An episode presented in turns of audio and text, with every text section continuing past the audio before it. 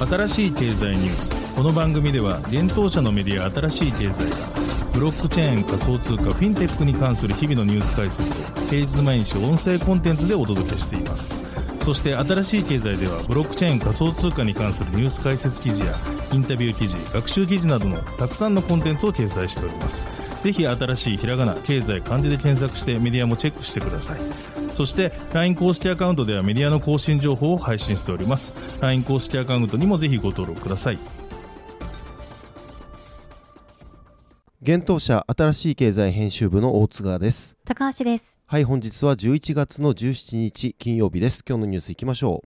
ブラックロック SEC にイーサリアム現物 ETF を申請。プレイシンクがアバランチのアバラボと業務提携、サブネット活用のプロジェクト支援へ。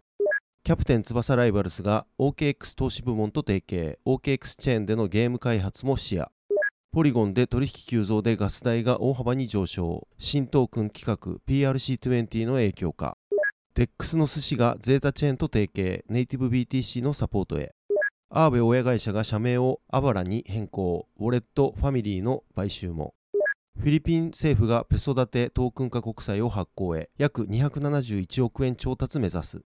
韓国国民年金約30億円相当のコインベース株を購入か報道。ニューヨーク州金融サービス局、強化された暗号資産ガイドライン公表。テザー社が BTC マイニングに約750億円投資を計画か報道。バイナンスのタイ部門、ガルフバイナンス、2024年初めに開設へ。国内2例目のデジタル環境債発行に向け、日立 JPX 総研野村ブーストリーが協業。ビタリック、スケーリングソリューションプラズマの評価を再検討すべきと主張。一つ目のニュースは、ブラックロック SEC にイーサリアム現物 ETF を申請というニュースです。米資産運用会社ブラックロックがイーサリアム現物 ETF である iShares Ethereum Trust の登録申請書類フォーム S1 を米証券取引委員会 SEC へ11月15日提出しました。登録申請書によると、同 ETF はイーサリアムの価格のパフォーマンスを一般的に反映させようとするものだと述べられています。この申請に関する報道を受けてか、イーサリアムの価格は 2% ほど上昇し、11月16日20時頃に約2080ドル、日本円にして約 31.3 万円になりましたが、現在はほぼ報道前の値に戻し、記事執筆時点の2023年11月17日10時30分では約1978ドル、日本円にして約 29.7 万円となっています。ブラックロックは11月7日、米ナスダック経由で SEC に iShares Ethereum Trust に関する申請書 19B4 フォーラムを提出していました。その後、2日後の11月9日、ブラックロックはデラウェア州企業局のウェブサイトにイーサリアム現物 ETF の iShares Ethereum Trust の事業体を申請したことが各社に報じられました。この報道を受け、イーサリアムの価格は上昇。10月10日正午頃の24時間比で約 10% 上昇しており、約2116ドル、日本円にして約 32.7% の値をつけていました。なお、ブラックロックは現在、現物ビットコインの ETF iShares Bitcoin Trustも SEC へ申請中です。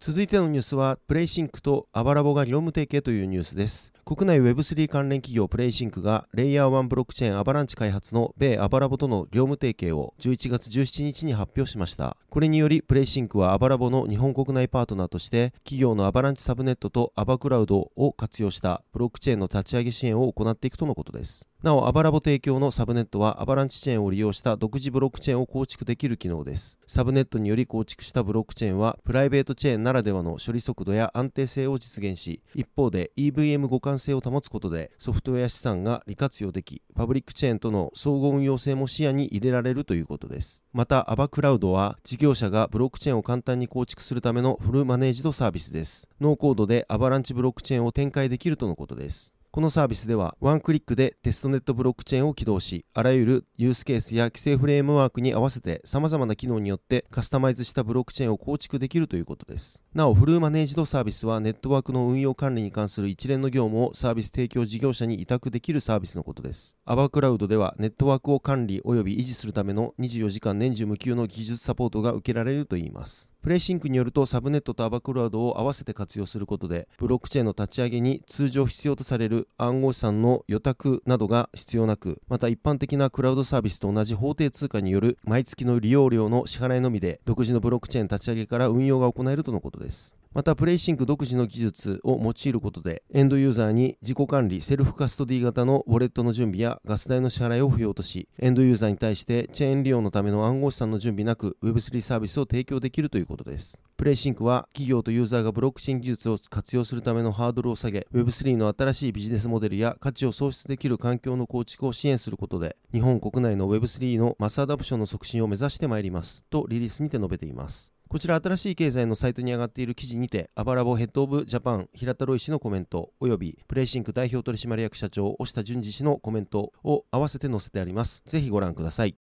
続いてのニュースは、キャプテン翼ライバルズが OKX 投資部門と提携、 OKX チェーンでのゲーム開発も視野というニュースです。ブロックチェーンゲームキャプテン翼ライバルズが海外大手暗号資産取引所 OKX 運営の OKX ベンチャーズとのパートナーシップ締結を11月17日発表しました。この契約は Web3 のマスアダプションを目的としているといいます。OKX ベンチャーズからの資金提供及びマーケティングや事業開発での連携に関わらず、将来的に OKX チェーン上でのゲーム開発やトークン上場など包括的な協業体制の第一歩になるとのことです。OKXは2000万人のユーザーを抱える取引高世界第2位の暗号資産取引所です。プロサッカーチームのマンチェスターシティ FC、F1 のマクラーレン、ゴルファーのイアン・ポールターらのトップパートナーとして、新たなライセンスの機会や顧客接点の創出を通したファン体験の向上にも取り組んでいるといいます。発表によると、多くのスポーツチームのスポンサーである OKX とキャプテン翼ライバルス、両方の強みが今後のブロックチェーンエコシステムの発展に寄与できるものと確信し、今回の契約に至ったとのことです。キャプテン翼ライバルズはサッカー漫画キャプテン翼の IP を活用したブロックチェーンゲームです。同作品に実際に登場する選手たちを育成し、他のプレイヤーと対戦するゲームとなっています。パソコン、スマートフォンのブラウザからプレイ可能で、ゲーム開始には招待コードと少なくとも1つの選手 NFT が必要となります。NFT はゲーム内のマーケットプレイスにて、他のプレイヤーが出展した NFT を購入できるといいます。他のプレイヤーと対戦を通して得られるライバルピースを、選手やサポートキャラクターなどの NFT を含む報酬と交換することも可能です。同ゲームにはポリゴンが採用されており、NFT の購入には同ブロックチェーンのネイティブトークンであるマティックが必要となります。このゲームではガバナンストークン、翼ガバナンストークンの他に、ユーティリティトークンの翼ユーティリティトークンが発行されています。キャプテン翼ライバルスはゲーム開発会社サードバースのブロックチェーン子会社ソードと、ソーシャルゲーム開発企業のクラブの Web3 子会社ブロックスミスが開発、運営も行っています。なお同ゲームの販売事業者となるソードは所在地をバージン諸島に置いています。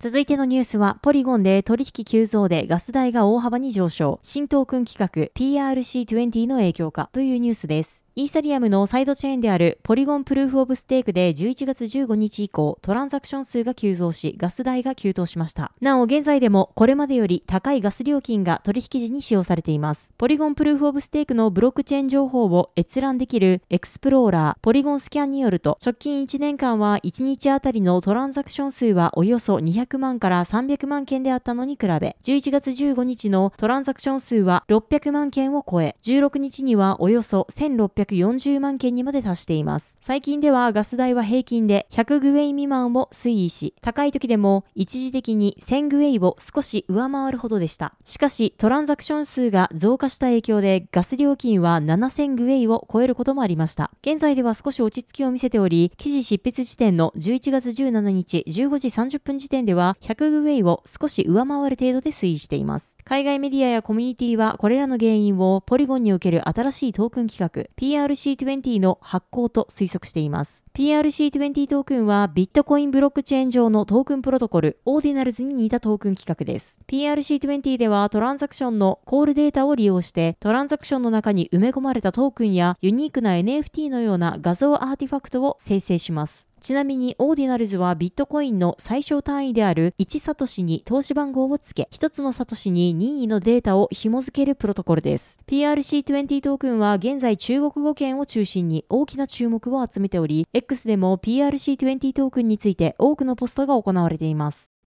続いてのニュースは、寿司がゼータチェーンと提携というニュースです。分散型取引所 DEX の寿司がレイヤー1ブロックチェーンゼータチェーンとの提携を11月17日に発表しました。寿司のプロトコルがゼータチェーン上に展開することで、ユーザーは30のネットワークにてネイティブのビットコイン BTC の取引が可能になるといいます。近日中に寿司はゼータチェーンのテストネット上にリリースし、トークンスワップと流動性提供に関する機能を提供するということです。なお、アプリのベータテスト機会も提供されるとのことで、インセンティブを提供するキャンペーンも行うということです。ゼータチェーンは総合運用性を高める目的のレイヤー1ブロックチェーンです。コスモス SDK によって構築されており、コンセンサスエンジンにはテンダーミントが採用されています。今年6月にテストネットがローンチしており、現状メインネットは稼働していません。ゼータチェーンに接続されたすべての外部チェーンは、ゼータチェーン上のオムニチェーンスマートコントラクトによって操作が可能になっているといいます。なお、同チェーン上では ERC20 トークンやネイティブビットコインも ZRC20 規格のトークンとして取り扱われます。寿司は先日9日、分散型ストレージネットワーク、ファイルコイン上にローンチしました。なお、ファイルコイン上に DEX がローンチされたのは初の事例となっています。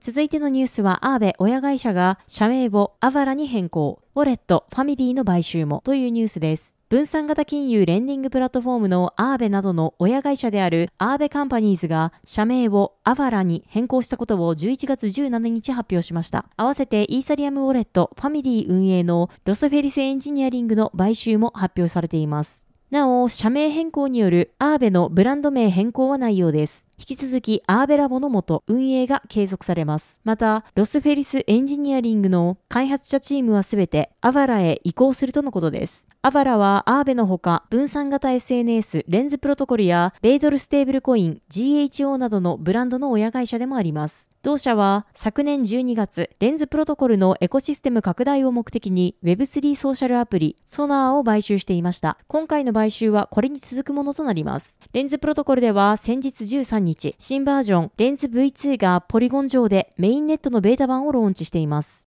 続いてのニュースは、フィリピン政府がペソ建てトークン化国債を発行へ、約271億円調達目指すというニュースです。フィリピン政府が同国財務局を通じ、フィリピンペソ建てのトークン化国債 TTB を11月22日発行します。財務局が11月16日発表しました。発表によれば、財務局はトークン化国債を機関投資家向けに最低1000万ペソ、日本円にして約2706万円から100万ペソ、約 270.6 万円単位で販売するとのことです。11月20日に金利が決定され、発行日は11月22日を予定しているとのことです。債券の有効期間は1年間で、償還期限は2024年11月です。債券は国営のフィリピン開発銀行とフィリピン土地銀行が発行します。フィリピン政府はまた、このトークン化国債の販売を通じて100億ペソ、日本円にして約 270.6 億円を調達する予定だといいます。政府による債券トークン化の事例としては、今年2月に香港特別行政区政府が行ったトークン型グリーンボード発行があります。香港政府は8億香港ドル、日本円にして約 137.3 億円のトークン型グリーンボンド発行に成功。政府が発行したトークン化グリーンボンドとしては世界初の事例でした。続いてのニュースは、韓国国民年金約30億円相当のコインベース株を購入か報道というニュースです。韓国の国民年金である国民年金公団 NPS が約260億ウォン、日本円にして約 30.2 億円相当の米大手暗号資産取引所コインベースの株式を購入していたようです。現地メディアニュース1が11月15日報じています。報道によると NPS が米国株式ポートフォリオに暗号資産関連企業を入れたのは今回が初めてとのことです。NPS が米証券取引委員会 SEC へ11月16日に提出した株式保有状況報告書によると、 NPS は第3四半期にコインベースの株式28万2673株を取得、評価額は1993万4100ドル、日本円にして約 30.7 億円だといいます。NPS のコインベース1株当たりの平均購入価格は 70.5 ドル、日本円にして約 10,613 円であり、11月15日の終値が 98.15 ドル、日本円にして約 14,775 円であったことを鑑みると、 NPS は1四半期で 40% 程度の収益を上げていることになるとのことです。なお、コインベースの株価は今年に入って 188% 上昇しています。 NPS はこれまで変動性などを理由に暗号資産には直接投資しない姿勢を示していたとのこと。2021年には国民年金が出資したファンドで暗号資産関連事業に投資が行われたことが明らかとなり、国会で批判を受けたこともあったといいます。当時 NPS は投資した対象は取引所であり、暗号資産に行ったものではないと主張したとされています。米国で申請中の現物ビットコイン ETF が承認されるという憶測もあり、この8ヶ月間でビットコインの価格は上昇を続けています。この影響もあってか、10月25日には米国の著名投資家キャシー・ウッド率いる投資会社のアークインベストがコインベース株とビットコイン投資信託であるグレースケールビットコイントラストの陸位買いを続けたことが報じられていました。続いてのニュースは、ニューヨーク州金融サービス局強化された暗号資産ガイドライン公表というニュースです。ニューヨーク州金融サービス局 NYDFS が州内の投資家保護の観点から暗号資産企業に対し暗号資産の上場廃止に関するガイドラインを強化しました。 NYDFS のエイドリアン・ハリス長官の声明として11月15日発表されています。NYDFS は9月、同ガイドラインの草案を公表しており、パブリックコメントを募集していました。今回の発表はそれを受けてのものです。発表によれば、強化されたガイドラインでは暗号資産企業に対し、暗号資産の上場廃止の方針、ポリシーを NYDFS へ提出する義務を課すとのこと。これにより NYDFS による承認を得た暗号資産のみがニューヨーク州において事業者を通じ提供されることになります。なお NYDFS が承認したコイン上場方針を満たさない暗号資産企業は特別に承認されるケースがない限りグリーンリストに含まれる暗号資産しか上場できないとのことです。なお、グリーンリストとは暗号資産ビジネスを行うことが認可された事業体が取り扱うことができる暗号資産のリストを指します。また NYDFS は暗号資産の上場廃止に関しても言及しました。ガイダンスでは暗号資産事業者主体の監視プロセス、 NYDFS が特定した弱点や脆弱性など上場した暗号資産のリスクが新たに高まったことが確認された場合、事業者は該当する暗号資産のサポートを中止するよう述べられています。影響を受けるすべての企業は2023年12月8日までに NYDFS と面談し、コイン上場及び上場廃止ポリシーの草案を検討の上、2024年1月31日までに提出し、承認を得る必要があるとのことです。なお、規制対象事業者としては、ステーブルコイン発行会社のサークル、暗号資産取引所のジェミナイ、資産運用会社のフィデリティ、トレーディングアプリ提供のロビンフット、決済大手のペイパルなどがあります。続いてのニュースは、テザー社が BTC マイニングに約750億円投資を計画かというニュースです。 USDT などのステーブルコイン発行元であるテザー社がビットコインのマイニング事業に関して今後6ヶ月間で約5億ドル約 752.6 億円の投資を計画しているとブルームバーグが11月16日に報じました。この報道によると、テザー社のこの投資は自社の採掘施設の建設と他社の株式取得の両方を通じて行われると、テザー社の次期 CEO バオロ・アルドイノ氏がブルームバーグへ語ったといいます。なお、この投資にはドイツマイニング企業ノーザンデータへ今月2日に融資した 6.1 億ドルの信用枠の一部が含まれているということです。なお、テザー社は9月にノーザンデータへ戦略的投資を行い、一部株式を取得していました。また、アルドイノ氏はテザー社が保有するウルグアイ、パラグアイ、エルサルバドルのマイニング施設の各容量は40から70メガワットの範囲にあり、今後事業全体で2023年末までに120メガワットに達し、2025年末までには最大450メガワットになると予想しているということです。今後テザー社としてはビットコインマイニングの総コンピューティング能力に占める同社のシェアを 1% に拡大することが目標だとしています。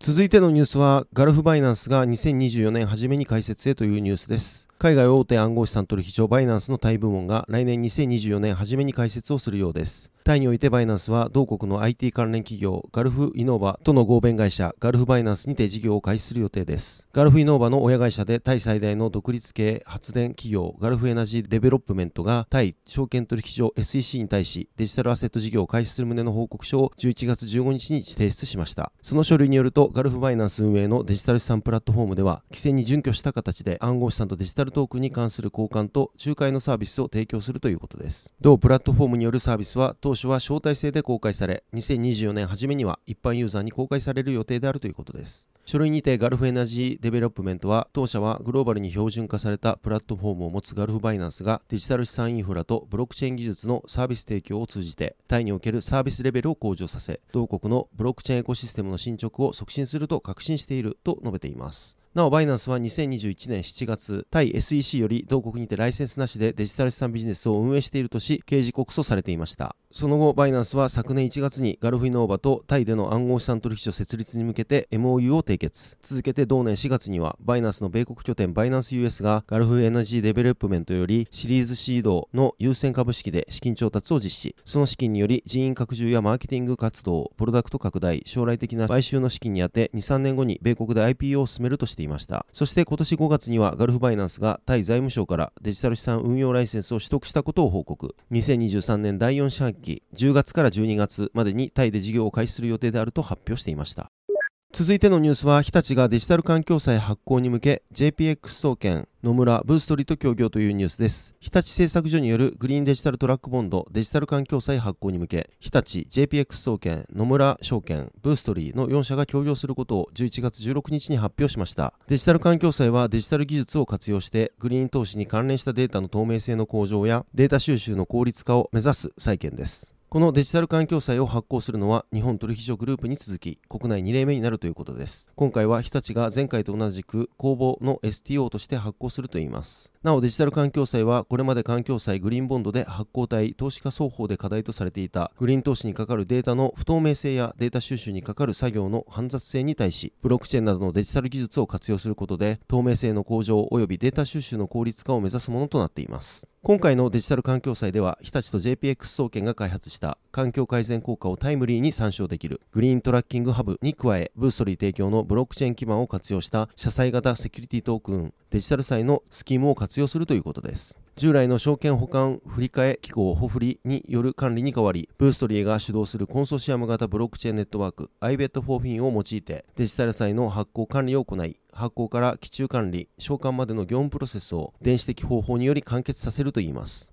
iBet4Fin に関わるシステム上で社債現簿の管理を行うとともに、従来型の社債では困難であった発行会社による社債権者の継続的な把握などを可能にしているということです。日立はデジタル環境債により調達した資金を2030年度までの事業者におけるカーボンニュートラルの実現に向け、中央研究所競争等省エネルギービルに関する建設費用及び改修費用のリファイナンスに充当する予定としています。なお、競争党は2019年3月に竣工し、2021年度にカーボンニュートラルを達成したということです。そしてデジタル環境債によって調達した資金使途の透明性を高めるため、日立はグリーントラッキングハブを活用し、資金充当した省エネルギー性能を有する建物、競争等のエネルギー消費量を自動的に計測し、ベンチマーク比で CO2 排出削減量、エネルギー削減量に換算、データ開示を行うということです。これにより投資家がいつでも外部からモニタリングでき、年次のレポーティングだけではない高い透明性を目指すといいます。また、ブーストリーへのデータ連携を行い、iBet4Fin 上にエネルギー削減量や CO2 排出減量を記録することで、データの透明性、適時性を高めることが可能ということです。なお、iBet4Fin にはエンタープライズ向けブロックチェーン基盤クォーラムが採用されています。また、グリーントラッキングハブにはエンタープライズ向けブロックチェーン基盤ハイパーレッジャーファブリックが採用されています。昨年4月、日本取引所グループ JPX が国内初のブロックチェーンを用いたデジタル環境債の発行に向け、日立製作所、野村証券、ブーストリーと協業を開始、同年6月に発行していました。なお、JPX が発行した同デジタル環境債の発行総額は5億円、償還年限は1年、クーポン利率は 0.05% となっています。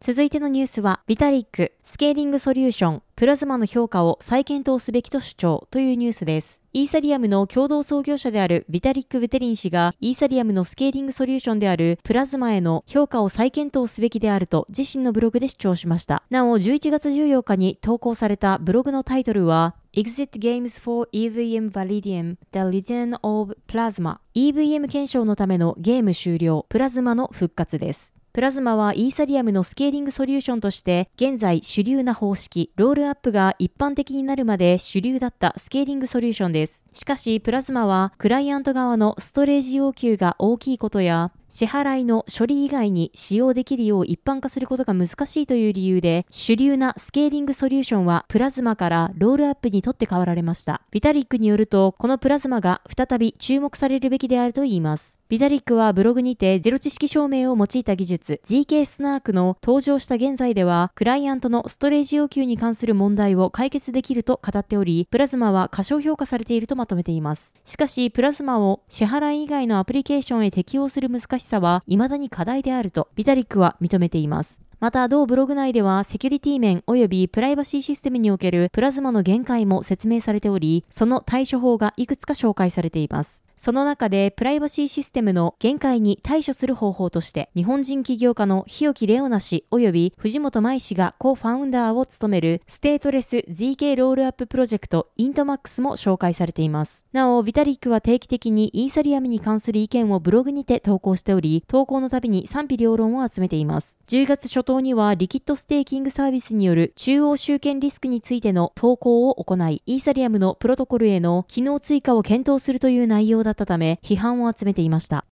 はい、本日のニュースは以上となります。このように私たち新しい経済編集部では、ブロックチェーン、暗号資産に関するニュースを平日毎日ラジオで配信をしております。本日ご紹介したニュースはすべてサイトの方に上がっております。ぜひサイトの方も見に来てください。新しいひらがな、経済漢字で検索して見に来ていただければと思います。それでは本日はありがとうございました。ありがとうございました。